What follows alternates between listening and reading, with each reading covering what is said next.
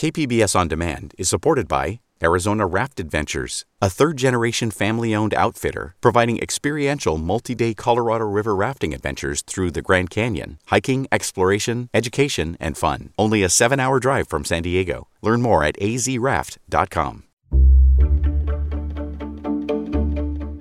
Good morning. I'm Annika Colbert.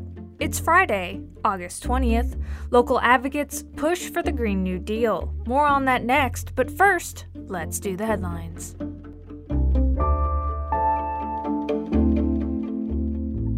San Diego County public health officials on Thursday reported 1,400 new COVID 19 cases, five additional deaths, and 104 new hospitalizations.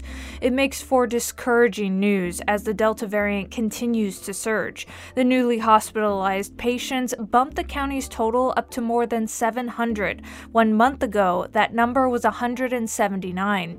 There's also 143 people in ICU beds, which is an increase of nearly 100 patients since July 19th. The city of San Diego says its efforts to get rental and utility assistance to people has picked up steam. Mayor Todd Gloria says nearly $80 million has been distributed to more than 9,700 households. To apply for the rental and utility assistance program, go to the San Diego Housing Commission's website, sdhc.org.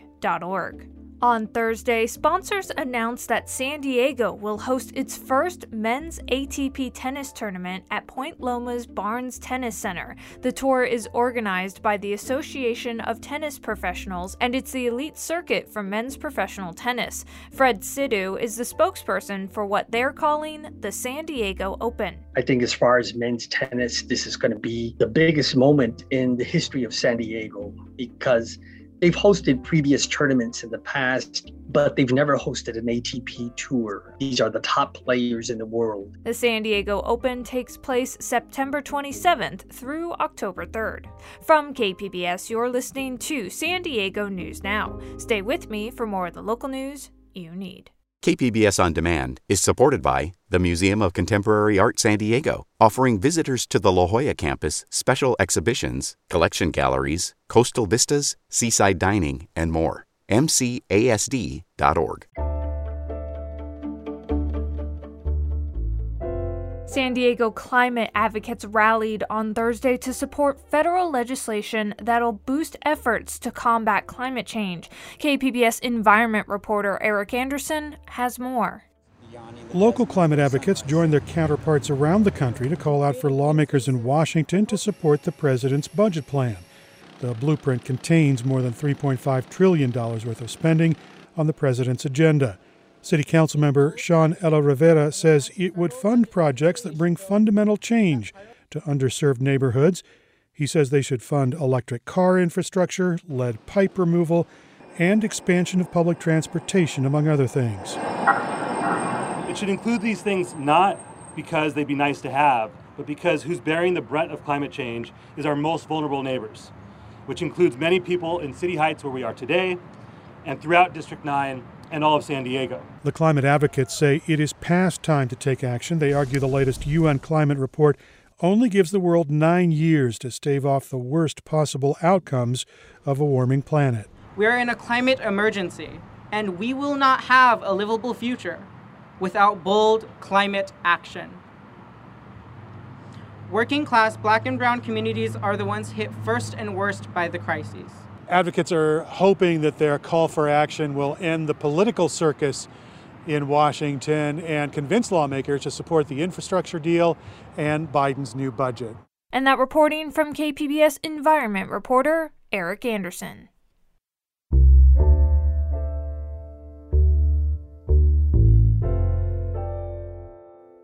Southern California's biggest water supplier is calling on people to limit their water use amid a prolonged drought. KPBS's Alexandra Rangel has more on what this means for San Diego.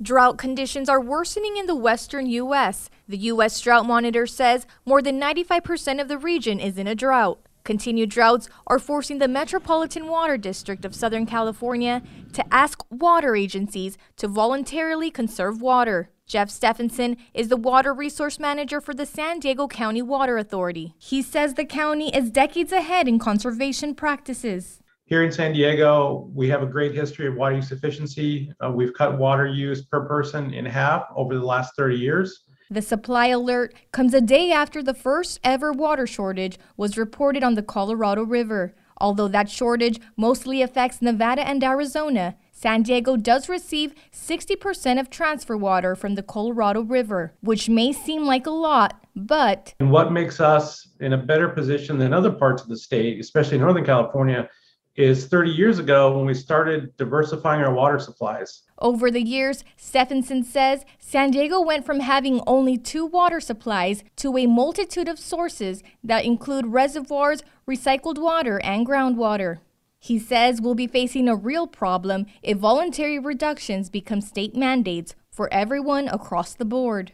Too soon to tell, really, if that's going to happen. But if the state were to do that, uh, we'd like them to offer the stress test again so that we can show uh, this model that we created that the rest of the state could emulate, that we've diversified our supplies, we're prepared for drought. Stephenson says we'll have to wait and see if we'll be hit with the reduction mandate in the months to come. But for now, he encourages San Diegans to continue using water efficiently.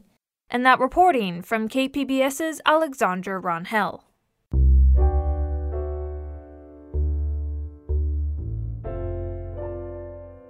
The recently released 2020 census data shows Latinos making up the second largest ethnic racial group in San Diego County after white people. But KPBS's race and equity reporter Christina Kim says for many people, the census categories don't really work for them.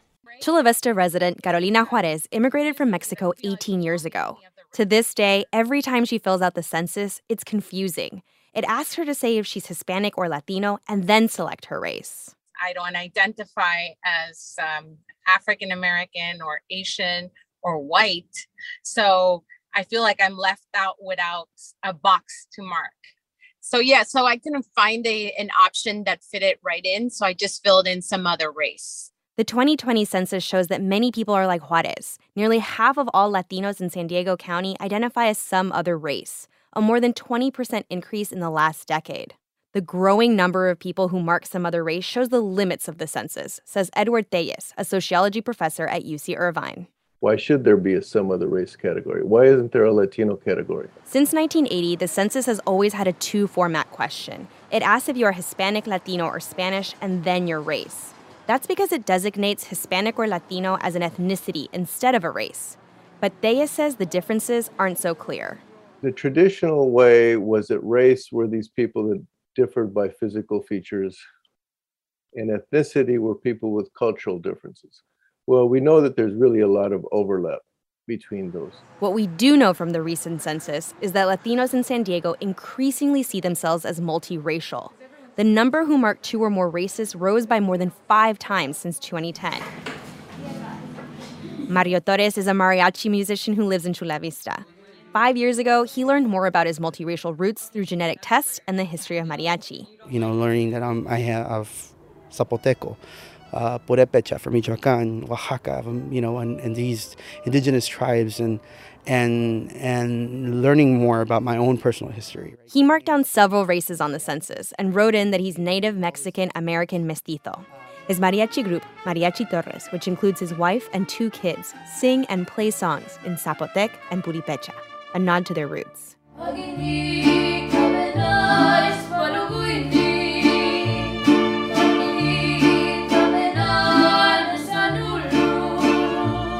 I want to acknowledge also the indigenous part. I want to acknowledge the other parts too. Why is that important? Because it's me. If I don't know my history, if I don't know my roots, then I don't have an identity. People like the Torreses are recognizing their complex racial and cultural identities, both on the census and for the Torres family through their music. And that reporting from KPBS Race and Equity reporter Christina Kim. Coming up, the annual Vista Viking Festival will be virtual again this year. Plus, the Studio Door celebrates its seventh anniversary by showcasing San Diego drag icons. We'll have that next, just after the break.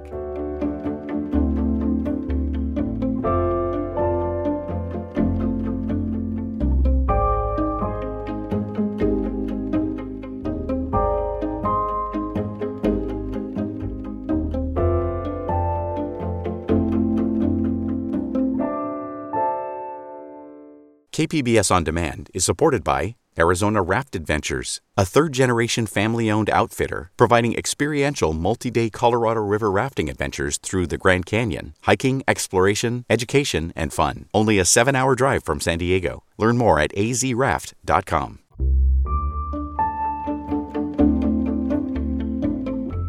Imagine a beautiful summer day and the annual Vista Viking Festival.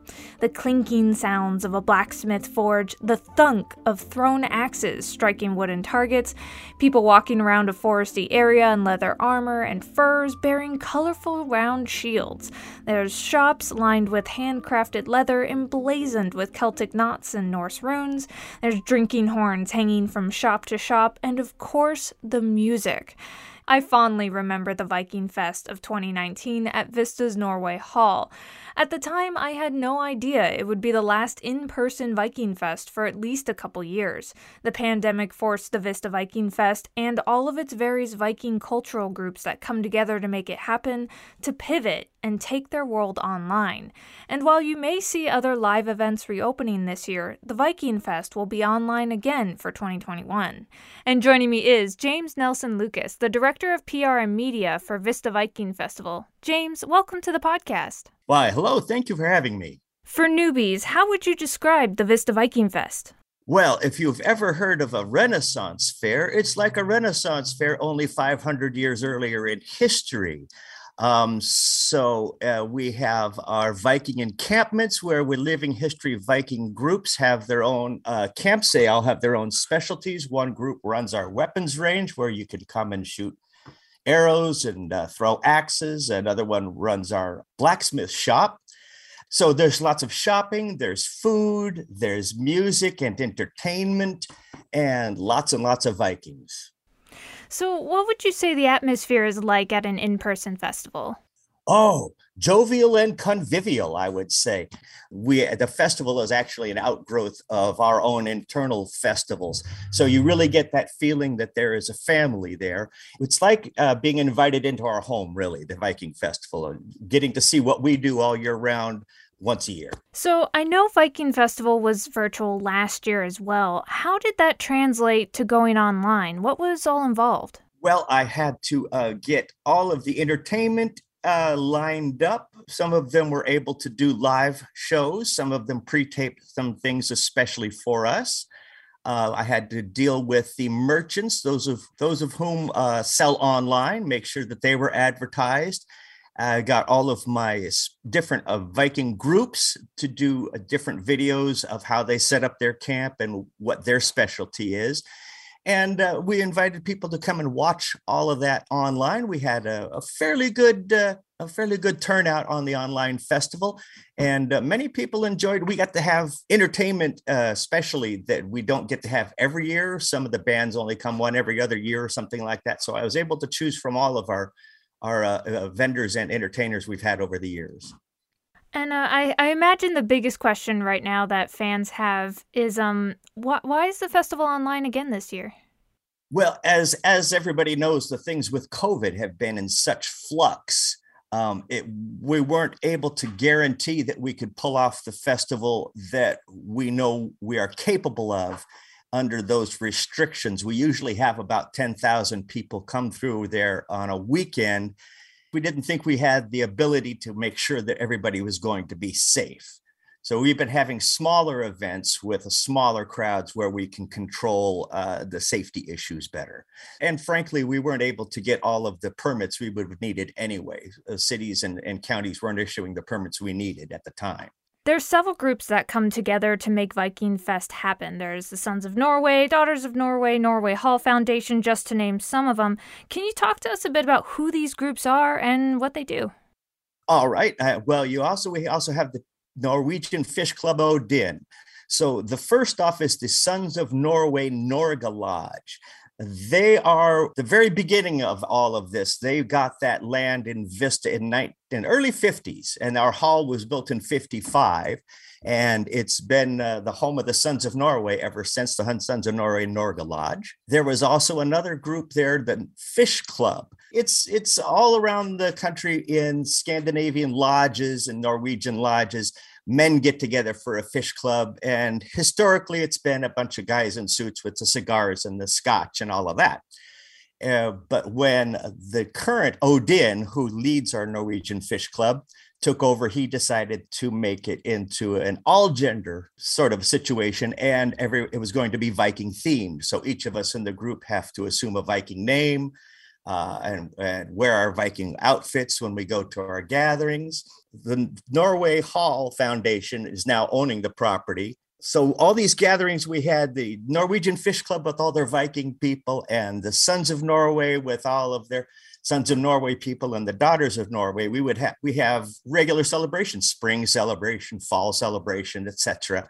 And over the years, as more and more Vikings showed up and more people joined the lodge, our fall festival got so big, we needed to start selling tickets. So that's how the Viking Festival was born. The Daughters of Norway was one of the founding members. They're not based at the hall, but they're close associates and use the hall a lot. And so the Daughters of Norway are based out of Rainbow. So those four groups basically form, form the core of the Viking Festival. And then we have numerous Viking reenactment groups, some of which are based out of the hall. There's a group called Drawfen, the Celtic Norse, the Red Hand, Guardians of Midgard, Wolves of Odin. And when the festival is going on, each of them, they all gather at the same time and, and camp out and set up their tents. Uh, usually there's one or two groups at a time hanging out there, but for the Viking Festival, all the groups come. So I'm kind of imagining there's just this Viking like community in in the North County. Why is it important for these for everyone to come together in this group and celebrate the Vikings? Well, it's based a lot on just good fellowship and the love of fighting with swords and shooting arrows and stuff like that. But the main thing is good fellowship and uh, also, the Viking people are very concerned with uh, caretaking of the environment and their family and their friends. Uh, it's not all you know bloodthirsty killing and stuff. We really want to show at the festival what the life of the Norse people uh, during the Viking Age was like. And most of it was not battling and fighting. Most of it was being merchants and being farmers and uh, you know being businessmen and manufacturers. So we get to see all of that at the viking festival. Sure we have the fighting too but we want to see what life was really like when people were living closer to the land and more in tune with uh, with nature at the time. James how can people participate in this year's online festival the main outlet will be on Facebook. We've got it set up to run on Facebook where we'll be doing some live programming and some pre recorded programming. We're going to be putting that up on our YouTube page shortly after it goes out live on Facebook. And just check us out on VistaVikingFestival.com, and I will be putting up the uh, list of events, times, and uh, how to watch on our on our website. All right, and I've been speaking with James Nelson Lucas, the director of PR and media for the Vista Viking Festival. James, thank you so much. Thank you for having me. The Vista Viking Fest will be online September 25th and 26th on their Facebook page and YouTube channel. Information and a full list of events happening between now and then and even after for Val Halloween in October is on the festival's website.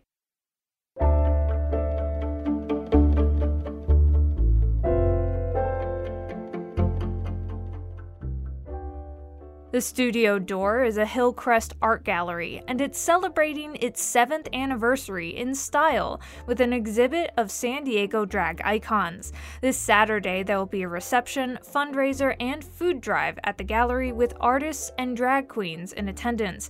KPBS arts reporter Beth Accomando says the event highlights the connection between drag and activism.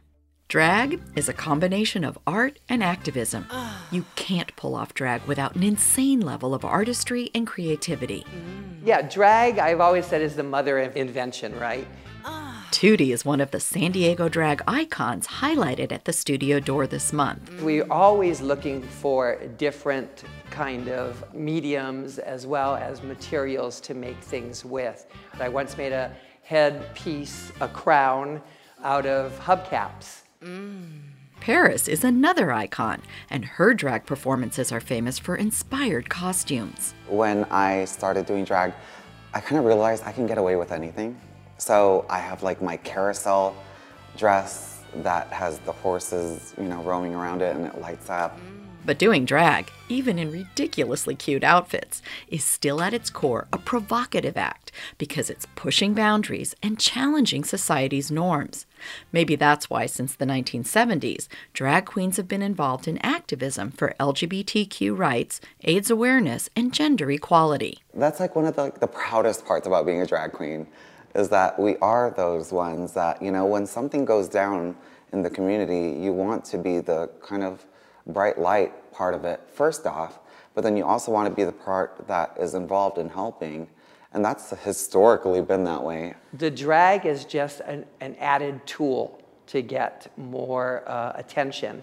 Again, Tootie. That's why the community looks to us when there is a cause or something, because we will bring people out. We're visually stimulating. Indeed, they are, and the Studio Door exhibit proves it, with not just spectacular costumes on display, but also visual art from painters like Margaret Chiaro, whose series of drag queen portraits in the colors of the rainbow line one wall at the gallery. This is not my personal narrative, but one I greatly admire, and I love seeing people that are so comfortable in the spotlight and are obviously artists that can carry that all around the world where I hide behind my paintings. Patrick Stillman, the Studio Door's owner, says activism and drag queens go hand in hand, which is why Nicole the Great, another San Diego drag icon, worked with Stillman to create this Saturday's event as more than just a reception for the exhibit. But the heart of that is to raise funds for two great food charities the Emergency Food Voucher Program and Take What You Need Tuesdays. Nicole is a part of the Imperial Court de San Diego, which is drag queens who have activism helping communities out. Tootie recalls protesting at a Hillcrest 76 station years ago when the owner was mistreating a gay employee. So we shut it down for three days, ACT UP and myself. And I paraded around that corner for three days nonstop with a beehive and a big 76 ball on the top of my beehive. So activism has always been a very big part of what I do. I don't mind being out there, um, whether it's in drag or not. And humor always helps. You know, it breaks down barriers. I think the shine kind of catches them, you know, and the color kind of catches them off guard. And then the, the humor breaks down all the barriers in between. Those barriers are coming down thanks to things like RuPaul's Drag Race streaming into people's homes for more than a decade. But Paris says drag is still about challenging stereotypes, even within the LGBTQ community. Paris likes to embrace both extremes of drag, from flamboyant artifice to just dressing daily in stylish feminine outfits. I'm Filipina. For the Filipino community, I am way too much drag because they want a lot more of the natural woman. And then for the more American community, I'm way too feminine, not so much like on the high drag. But then I am extremely flexible, so I don't know what any of y'all are talking about. Like I can go either way. Um, my aesthetic is, again, fun. But it's fun fueled by an underlying sense of resistance to conforming to anyone's norms, and the creativity to create magic out of anything. And that's what the Studio Door is celebrating on its seventh anniversary. Beth Accomando, KPBS News. The Studio Door reception and charity event is this Saturday, but the exhibit runs through August 28th.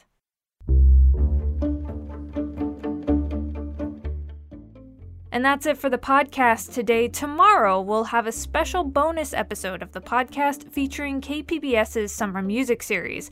In the meantime, be sure to catch KPBS Midday Edition at noon on KPBS Radio, or check out the Midday Edition podcast. You can also watch KPBS Evening Edition at 5 o'clock on KPBS Television. And as always, you can find more San Diego news online at kpbs.org.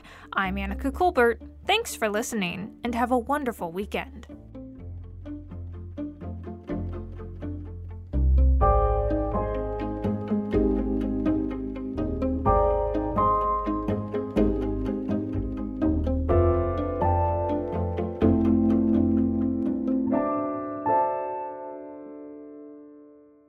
KPBS On Demand is supported by Arizona Raft Adventures, a third generation family owned outfitter providing experiential multi day Colorado River rafting adventures through the Grand Canyon, hiking, exploration, education, and fun. Only a seven hour drive from San Diego. Learn more at azraft.com.